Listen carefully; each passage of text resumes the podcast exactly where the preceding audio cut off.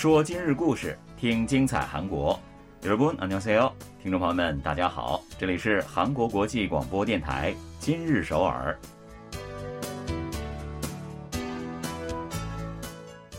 聚焦今日首尔，体会当下韩国，让我们带您走遍韩国的每个角落，让我们把最真实的韩国送到您的耳边。听众朋友们，大家好，我是主持人朴龙军。 听众朋友们，大家好，我是主持人立新，很高兴与您相会在今天的今日首尔。嗯，韩国政府禁烟呢是下了大大的决心的哈，嗯，所以呢，现在所有的室内还有大部分的公共场所、室外空间，其实都是禁止吸烟的。没错。但是呢，一直以来，汉江公园的这个禁烟问题，好像都没能够找到一个很好的解决方法。是的啊，从二零一一年开始，南山公园等公园呢，根据城市公园法依次成为了禁烟区，但是汉江公园却是因为这个河川法的规定的绿地，所以呢，被排除在禁烟区之外。也是汉江公园那么大，对吧？嗯，那一直以来呢，民众有关汉江公园吸烟问题的投诉，其实就没有间断过啊。因此呢，首尔市二零一五年在禁烟条例当中加入了可将河川边步行道路指定为禁烟区这样的条款，试图推进汉江公园的禁烟进程。但是呢，由于烟民的反对哈，所以呢，没有能够取得太大的进展。嗯，烟民们的立场似乎也能理解一下啊。对，现在要找个吸烟的地方实在是太难了。嗯，那因此呢，首尔市考虑到社会对全面指定禁烟区还没有达成一定的协议。而在日前推出了一个折中的计划，那就是先在汉江公园设置一些吸烟区，来引导烟民们在那里吸烟。嗯，把他们集中起来啊。对，据首尔市汉江事业本部介绍呢，最晚到年底将通过专家咨询和实地考察，选定一些汉江公园，在那里呢设置吸烟区。目前计划考察的有江西杨花、兰芝、望远、仙游岛、汝矣岛等十一处的汉江公园。政府计划呢，在指定的这些公园内，平均每处要设置五个吸烟区哈，来供汉江游客的吸烟者吸烟。不过呢，从中长期来看的话，汉江公园全面指定为禁烟区，似乎也是迟早的事情啊。嗯，所以呢，烟民朋友们，为了自己，也为了他人，最好呢，还是尽早的跟香烟说再见吧。好的，那接下来呢，让我们一起走进今天的今日首尔，来看一看本期节目都有哪些内容要跟您分享呢？最近在十多岁青少年当中，退学 vlog 是备受瞩目。越来越多的中学生选择主动退学去追梦，是什么让他们做出这样的选择呢？因为新冠疫情无法前往海外取景的韩国影视剧，却在国内拍出了比当地更当地的镜头。韩国影视人的创意和技术，一起来了解一下吧。便利店、烘焙店、炸鸡店，韩国连锁店是远征海外。反映当地风土民情的店铺如雨后春笋般不断的出现，掀起了新的一轮 K 连锁热潮。在京畿道高阳市的一个高中的教室里呢，全班同学一起唱起了一首名为《现在再见了》的歌曲。那黑板上呢写着大大的几个字：“石炫再见。”这个主人公朴世炫的座位上是堆满了告别卡片、草莓牛奶、巧克力等等的小零食，哈，这一切都是朴世炫的退学 vlog 的内容。他在这个视频日志当中呢，拍摄了离开学校那天跟同学们告别，以及到教务处递交退学申请的情景。是的，高中同学退学啊，那最近呢，在十几岁的青少年当中，像这样的退学 vlog 是很有人气的。嗯。那过去呢，人们一说到退学，可能会马上联想到啊，是不是厌学呀，不适应学校的生活等等比较负面的情况。但是现在呢，这些记录自己主动退学情况的视频日志。则是完全不是这样的。嗯，那最近这些青少年啊，为了实现自己制定的人生目标而退学的情况，其实是在增加的。嗯，他们中有些呢，是因为在学校教育当中找不到自己想要学习的内容；有的呢是选择了早早的创业；还有人呢是变身为视频博主等等了。没错，这些呢都是不太容易在正规教育课程当中实现的吧。那正因为这样的主动退学并不是什么呃特别光彩的事情嘛，所以呢，他们还会举行退学派对，并且留下视频。嗯，刚刚我们提到的这位朴实炫的 Vlog 拍的就是同学们为他准备退学派对的情况。现在在 YouTube 等社交平台上可以搜到各种退学视频日志，比如说退学 Q&A、退学后的计划、我退学的理由等等。嗯，还有人是上传了后续的作品，也就是退学之后的日常等这样的视频哈。作为这一类视频主要的受众的十几岁的青少年们，也都纷纷留言来询问：哦，该怎么跟班主任提自己的想法呢？又或者是需要跟校长进行咨询吗？等等等等。特别是很多并不打算退学的学生们呢，也留言说了，这些朋友们的故事呢，也是给自己带来了不少的思考。嗯，据女性家族部今年五月发布的《二零二一校外青少年时态调查》显示呢，有百分之三十七的校外青少年在回答为什么辍学的提问时表示。是因为他们觉得上学没有意义。另外呢，有百分之二十九的受访者表示，是为了在别的地方学习自己想学的东西。是这个和三年前的调查相比呢，为了学习自己想学的东西而离开学校的回答增加了六点二个百分点，而回答。因为不想学习，不喜欢学校氛围，则是减少了八点三个百分点。嗯，也就是说哈，现在主动选择离开学校去追梦的青少年的比例是在增加的，因为是他们自己选择的，所以大部分的青少年呢，对现在的这个生活是感到很满足的。嗯，现在的青少年的思想都很成熟啊。嗯，那十八岁的赵允义呢，是两年前离开了学校的。他说呢，自己在学校填鸭式的教育当中，并没有感到过多的成就感。退学以后呢，他可以把全部的时间还有精力都投注在自己喜欢的电影上。嗯，他现在是正在学习写脚本、剧本创作等方面的知识，还参加了相关的学习小组，正在为进入大学的电影专业做准备。是的，那十七岁的金灿在退学之后呢，一天的时间都是被自己喜爱的数据编程、黑客松等等等等这样占据了哈。他说了，每个学生的性格还有长短板都是不一样的。而学校整齐划一的教育方式呢，也并不能把学生的潜力全部都发挥出来，所以呢，他选择了退学。嗯，在退学的学生中啊，也有一些是打算全身心投入到高考中去的啊。在韩国呢，大学的招生有几种方法，其中最主要的就是内审和高考这两种了。是的，那所谓的这个内审呢，就是学生把自己平时在学校里的成绩，还有。学习生活记录、老师评语以及平时参加各种活动的情况、获奖情况等等，这样的证明递交给自己希望报考的学校，来通过书面材料加面试，最后进入大学的一个方法。那另外一种高考的方式就是只看这个高考的成绩，一考定终身了啊。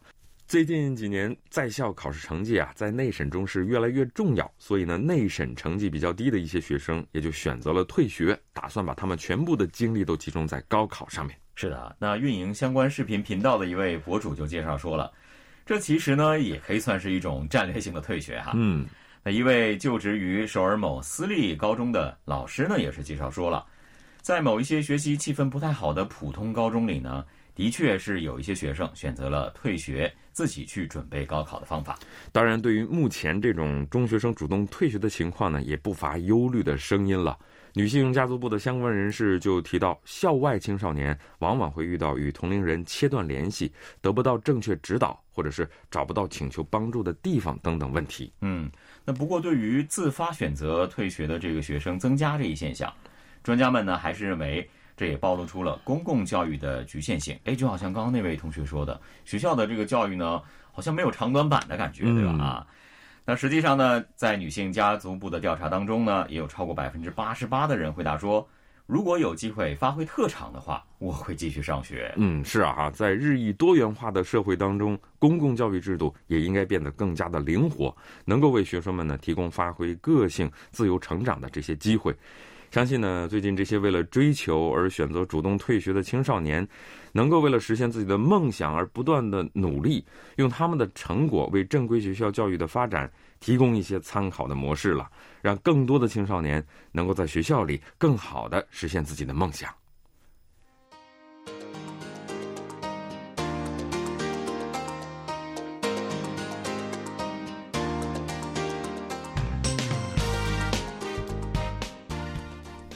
这里是韩国国际广播电台今日首尔，我们一起来了解一下下一条消息。在一九八八年沙特阿拉伯的字幕下，一辆汽车是轰隆隆的从沙漠驶来，身穿阿拉伯服装，戴着格子图案头巾的男主刘亚仁和饰演他小兄弟的雍胜佑，在一个加油站停下来。嗯，他们走进加油站的时候，镜头扫过在外面玩球的一个阿拉伯小男孩。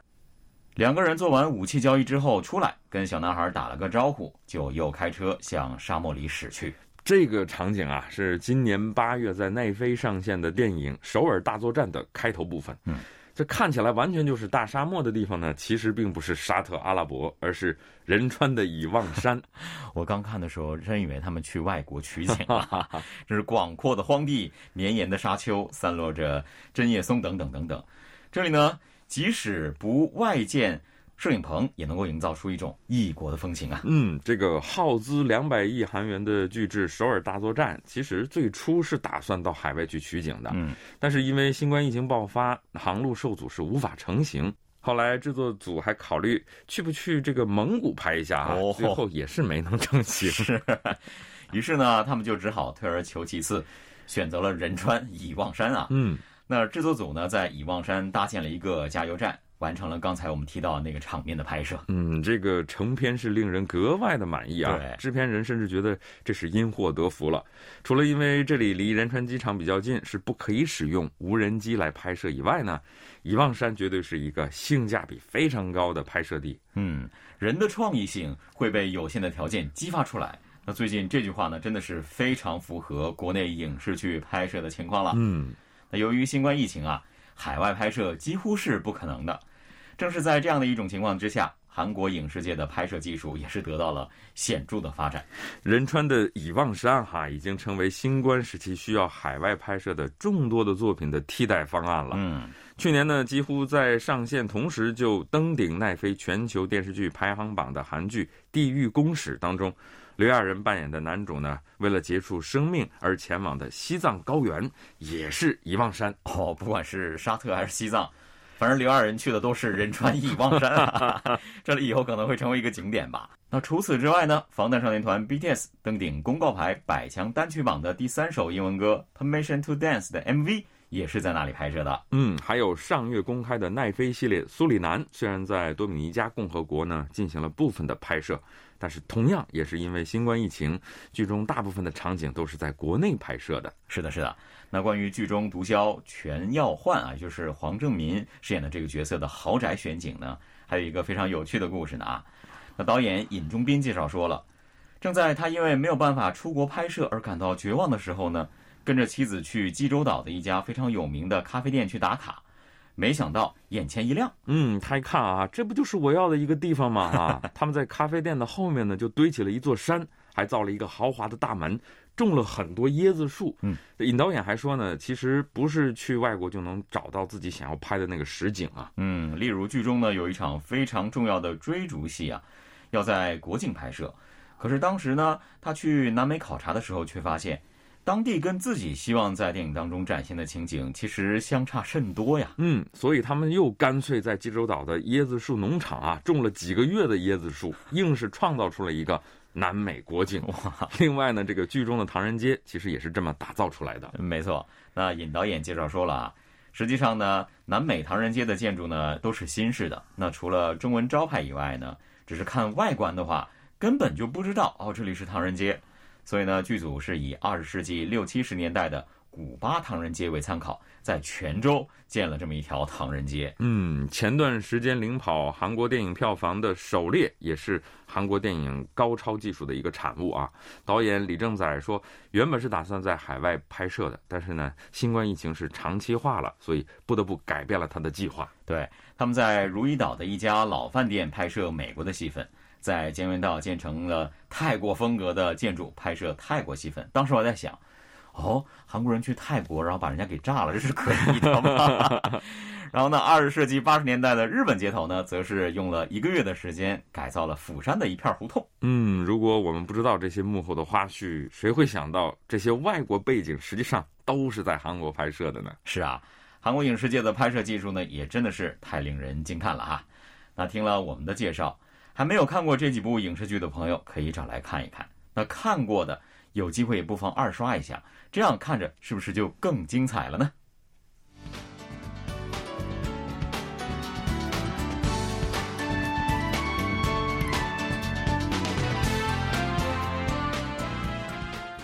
这里依然是韩国国际广播电台今日首尔，一起来看最后一条消息。好的。十月三号呢，韩国大型连锁便利店之一 GS 二十五表示，他们在蒙古的第一百号店顺利开张了，而这距离去年五月 GS 二十五和蒙古财界排名第二的集团携手进军当地市场。仅仅才过去了十六个月呢，嗯，不到一年半就开了一百家连锁店，哈，真的是野蛮生长。对，对此呢，GS 二十五方面介绍说，连锁店进军蒙古取得这样的成绩，最主要的是将借助了 K food 热潮的当地化战略和便利店的基础设施相结合，强化了便利店的多功能作用。是的，在蒙古呢，餐厅啊、咖啡厅等等是比较少的啊，那 GS 二十五的便利店是起到了一定的替代作用。GS 二十五的自主现磨咖啡品牌和利用蒙古传统饺子开发的一款小吃，这个是便利店的人气商品了。平均呢，每天都会卖出两万多个呢。嗯，那这次开业的第一百号店呢，位于蒙古特勒吉国家公园的入口处，面积呢达到了三百平方米，是普通便利店的三倍左右。那特勒吉国家公园呢，是蒙古著名的一个旅游胜地，每年都会吸引三十多万名国内外的游客前来观光。是的。GS 二十五的这第一百号分店的位置呢，也真的是满分一百分，哈哈。那除了蒙古呢，GS 二十五早在二零一八年其实已经进军越南了。目前呢，在越南是运营着一百八十六家的连锁店，他们还打算在明年年初啊进军马来西亚。那在韩国便利店当中呢，最早进军蒙古的是 CU 连锁店。目前在蒙古呢，运营着两百六十多个分店哦，这算是韩国便利店进军蒙古的老大哥了哈。那目前呢，在当地便利店业界的占有率超过了百分之七十，而且呢，在蒙古 CU 销售的商品当中，其中呢有百分之三十是国内中小企业自主生产的品牌。嗯，也就是说呢，这些中小企业通过 CU 便利店间接的打入了蒙古市场。另外呢，CU 去年也进军了马来西亚市场。目前呢，运营着一百二十多家连锁店。是的，那除了连锁便利店呢，韩国的烘焙品牌进军海外的势头也是不容小觑啊。美国特许经营行业权威杂志《特许经营时报》在前不久呢，发布了二零二二美国特许经营五百强报告。韩国食品集团 SPC 旗下的品牌，大家都非常熟悉的巴黎贝甜呢，嗯，是排在了第二十五位的。特许经营时报从一九九九年开始啊，分析在美国国内运营的特许经营企业的销售额等，并公布呢品牌的排名。那今年呢，巴黎贝甜是表现出色。排名较去年上升了十三个位次。是的，这个名次呢也是国内连锁企业当中排名最高的了啊！哎，最近在中国好像巴黎贝甜的人气也很高了啊。嗯，那巴黎贝甜呢，早在二零零五年就进军美国了，今年上半年开设了第一百家的分店。在美国的主流商圈，纽约曼哈顿时代广场，还有曼哈顿中城、上西城等地呢，都是有巴黎贝甜的卖场。嗯，巴黎贝甜呢也有进军加拿大哈，并且计划到二零三零年在加拿大开设一百家连锁店。嗯，对此呢，SPC 集团也是非常有信心的。想想看啊，其实凭借七十七年来累积下来的烘焙技术，还有面包店运营经验呢。在连锁店的故乡美国都取得了这样的成果，当然会有底气了。没错啊，SPC 集团表示啊，将在加强北美市场攻略的基础上呢，以多种形式来加快进军全球市场的速度。听友们呢，一定还记得我们在节目当中为大家介绍过啊，韩国炸鸡走出国门走向世界的事情吧？嗯，那炸鸡连锁店 BBQ 呢，是在当地时间上个月的三十号，在美国的俄克拉荷马州。开了当地的第一号店，将进军美国的地区扩大到了二十个州了。嗯，在炸鸡店里哈，他们不仅有各种炸鸡，还有炸鸡加啤酒、炒年糕、泡菜炒饭等等啊，深受当地民众的喜爱。那除了美国，BBQ 还在加拿大、德国、中国台湾、马来西亚、日本等五十七个国家和地区运营着五百多个卖场。嗯，这样一听的话，K 连锁、K 烘焙、K 炸鸡。越来越多的 K 元素进军世界了啊，渗透到了当地人的生活之中。嗯，接触到越来越多的韩国元素，我觉得世界的民众呢，也一定会越来越喜爱韩国这个国家吧。好的，那今天的今日首尔呢，又到了结束的时候了，非常感谢各位的收听。那我和龙军呢，也在这里跟大家说一声再见了，听众朋友们，안녕히계세 요， 안녕히계세 요。